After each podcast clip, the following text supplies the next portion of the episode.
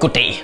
Danmark er et kulturrigt lille land. Jeg ved godt, at vi ikke altid betragter os selv sådan. Men Danmark, på trods af vores under 6 millioner indbyggere, er en utrolig kulturelt stærk lille bitte nation. Vores, vores arkitekter er verdenskendt. Vores møbler er eftertragtede af alle. Og både gammel dansk dramatik og ny moderne tv-serier og film er, er i høj kurs i hele verden. Vores gamle filosofer og vores moderne forfattere sender igen og igen Danmark på verdenskortet. Det virker til, at alle mennesker i verden elsker dansk kultur. Undtagen Dansk Folkeparti. Underligt nok. Dansk Folkeparti har foreslået at skære 25% i Danmarks største kulturelle institution og største historiebærer overhovedet, Danmarks Radio. Oven i købet har de foreslået, at man skal omlægge museumsstøtten, så man ikke længere støtter, og det er deres egen formulering, det er ikke noget, jeg finder på, deres egen formulering, så man ikke længere støtter mærkelig kunst, men i stedet for mere støtter de historiske museer.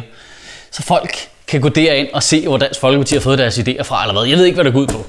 Og det her, det skal slet ikke være et forsvar for Danmarks Radio, det kommer vi til senere, men vi er så lige nødt til at have sådan en snak om, hvad fanden er det med Dansk Folkeparti og Danmarks Radio? De hader dem jo bare. Det er jo helt vildt. De er jo villige til at fejre hele finansloven til Liberal Alliance og gå på kompromis med alle deres principper om skattelettelser til de svageste. Hvis bare de kan få lov til at genere nogle muslimer og Danmarks Radio, så er det perfekt. Dansk Folkeparti har sådan en vidunderlig sadomasochistisk forhold til Danmarks Radio, fordi de kan ikke lide Danmarks Radio, men Danmarks Radio har lavet nogle ting, som Dansk Folkepartis vælgere elsker. Og det sætter vi i sådan en fuldstændig vidunderlig situation. Dansk Folkeparti var rasende over, da Danmarks Radio lukkede underholdningsorkestret. Men nu vil de selv have, at DR skal spare 25 procent. Altså, det hænger ikke rigtig sammen jo. Pia Kærsgaard har igen og igen sagt, at det er vigtigt, at indvandrere siger Matador. Matador er bare mega vigtigt, så de kan se, hvor hårdt vi havde det under krigen. Hvilket jeg ikke tror, man synes, hvis man har flygtet fra Aleppo, men det er så bare mig. Men alligevel så hader hun selv stadigvæk videre på Danmarks Radio, selvom de har lavet nogle af de kerneværdier, hun selv påstår at stå for. Det, det var vidunderligt. Jeg ville bare ønske, at DR's generaldirektør havde nosser nok til bare at gå ud i medierne og sige, prøv fint, vi skal spare 25%, det vil vi gerne være med til. Jeg smutter lige ned i kælderen og sletter Matador. Bare lige for at se. Alle DF'er bare smelte hurtigere i ansigtet end folk, der har drukket af den falske hellige gral. Og det er jo ikke kun Danmarks Radio, som Dansk Folkeparti har et problem med. Det er jo dansk kultur i det hele taget. Det, det er så vidunderligt selvmodsigende, at Dansk Folkeparti er dem, der igen og igen himler op omkring, at dansk kultur er presset af folk udefra. Åh, det, den danske kultur er troet. Men øh, det er kun dem, der foreslår at skære i dansk kulturliv hele tiden. Det er kun Dansk Folkeparti. Igen og igen og igen. Den største trussel mod dansk kultur er 2016. Det er jo ikke terrorister jo. Det er jo Dansk Folkeparti. Fordi de har magt jo. De vil hele tiden bare lukke ting. Ah, du, teater, det er også noget fjollet noget. Og, uh, og film, kan det ikke klare sig selv? Og vi, museer, moderne kunstmuseer, vi lukker, vi lukker hele lortet. Kræft, må bare lukke det ned.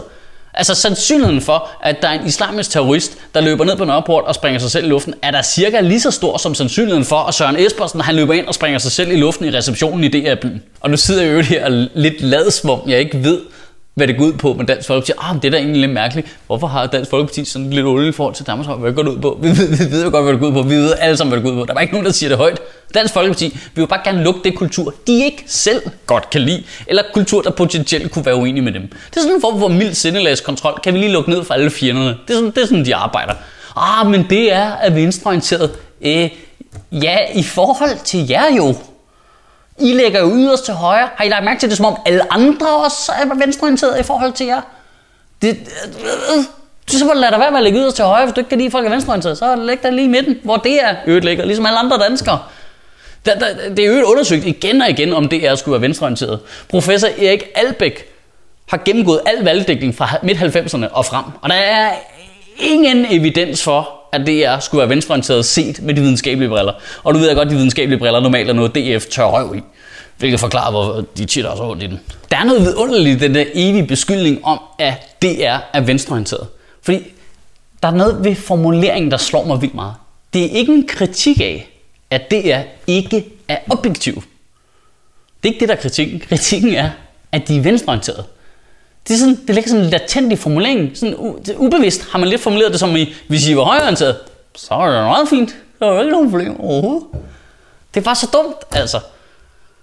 Jeg, jeg synes, det bedste bevis på, at DR er så objektiv, som man nu kan blive, er, at dem yderst på venstrefløjen beskylder altid DR for at være højorienteret og lægge under for pres for Dansk Folkeparti, og dem yderst på højrefløjen, de kritiserer altid DR for at være venstreorienteret. Det er ret godt succeskriterie. Når tosserne ude på fløjen synes, man gør det dårligt, så ved man, at man gør et eller andet rigtigt. Der er også noget ekstremt barnligt i, at Dansk Folkeparti bare vil skære ned på det kultur, de ikke selv kan lide.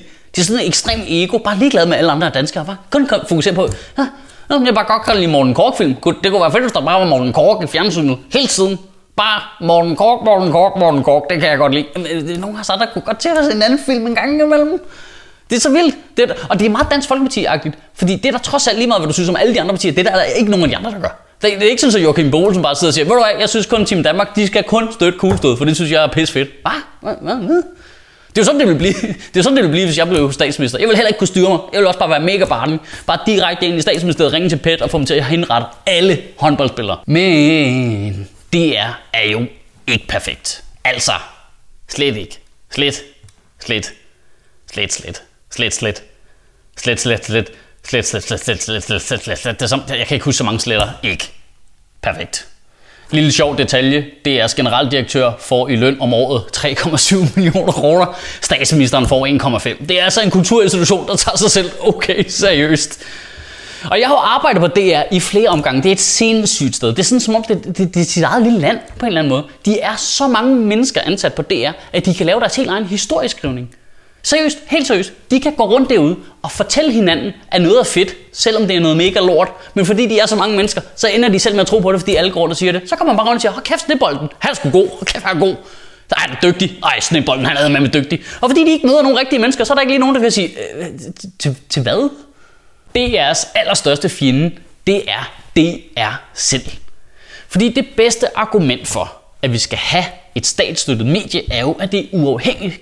Det ligger ikke under for storkapitalens pres, og, fordi det, det er ikke økonomisk afhængigt af nogen firma eller nogen holdninger ude i verden. Det, det er det bedste argument for DR. Men DR har jo ingen tænder længere. Det er jo, de tør jo ikke lave noget. Det er jo, det er så tandløst. Der er ingen kant på noget af det overhovedet. Det tætteste, der kommer på han have det er, når Jan Genberg er lidt flabet over for en gammel mand på DR1. Det er det sådan, wow, så, så stikker det der helt af. Der, der er ingen tænder på det overhovedet. Og så kan det jo være lidt lige meget med at have et uafhængigt medie, hvis det uafhængige medie er så bange for at miste sin uafhængighed, at det ikke tør bruge sin uafhængighed til noget som helst jo. For helvede. Så er der jo lige meget. Det er ligesom at have sådan en kæmpe stor vagthund, der bare mega godt kan lige blive klædt på en indbrudstyv. På den anden side, så er det helt stort argument imod det er, det er det skævvrider konkurrencen, fordi de får så mange penge, og så gør de det sværere at drive kommercielle medier i Danmark. Og det er altså en sandhed med modifikationer. For det er jo ikke DR's skyld, at det går dårligere og dårligere for de kommercielle medier i Danmark. Det er jo fordi, de kommercielle medier i Danmark laver rigtig meget lort. Det, det er det jo. Jamen, det er faktisk svært at få det voice til at løbe rundt. Nå, er det det? Øh. Oh, chok. Det går der totalt. Så, så det der, den der blanding af reklamer og techno fra klokken 6 om morgenen, hvor værterne får lov til at snakke halvanden minut per to timer, det kan man ikke tjene penge på. What? Ej, men... Ah, men det er faktisk svært at tjene penge på digitalt indhold i Danmark. Det er mega snyd, og det er lægger det ud gratis. Nej, det er ikke svært. Den digitale omsætning i Danmark er steget til det dobbelte på bare 5 år. Det er bare ikke SBS og TV3 og TV2, der får de penge. Det er Netflix og Google og Facebook og HBO og folk, der laver ting, som vi godt gider købe, fordi det ikke er lort jo. Altså, undskyld, men det er jo det, det handler om. Hvis TV3 lavede lige så fede ting som HBO, som jo er et privat firma for helvede, så ville de jo også tjene her mange penge. Men det gør de ikke. De laver Robinson. Igen. Det var kedeligt jo. Det var, det var fucking kedeligt. Det, det er jo uendelige mængder af lort, som vi ikke gider at købe. Og det, og det, og det er laver også lort. Men de er ikke kommersielle, så de bliver ikke straffet på budgetsiden af det.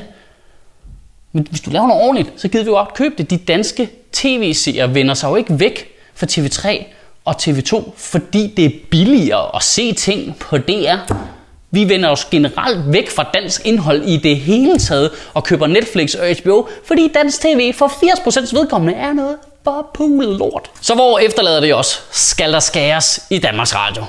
Selvfølgelig skal der det. Det er, det den mest sindssyge store øh, pengetank, de har bygget ud på Amager. Det er, der, altså, der er et uanet mængder af mellemledere og djøffere og HK'er og sådan nogle mellemredaktører, hvis eneste job det egentlig er at retfærdiggøre deres eget job, så det er sådan lidt, jeg synes, den skal være lille.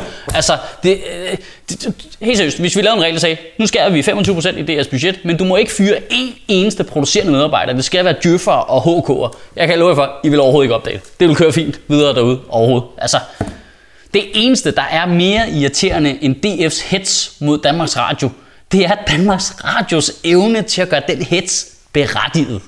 Kan du have en rigtig god uge og bevare min bare røv. Du tror ikke folk de kan høre, at jeg lige har fået afslag på et pitch til DR1, forræder, Og så skal du huske, at den eneste grund til, at vi kan lave de her taler og de interviews, vi laver på Nørrebros Teater, og lægge dem ud til dig her gratis, det er fordi, der er nogle fuldstændig forrygende, seje mennesker, som går ind på shitministeriet.10.dk og opretter et lille abonnement, hvor de donerer et beløb til os, hver gang vi udgiver en af de her taler. Et beløb, de selv vælger. Øh, de, de fleste har valgt sådan noget 5 kroner, 7 kroner, 8 kroner eller sådan noget. Og så trækker vi øh, det beløb gange 52, fordi der er 52 uger på et år. Og så bruger vi de penge til at producere derfor og give det til dig.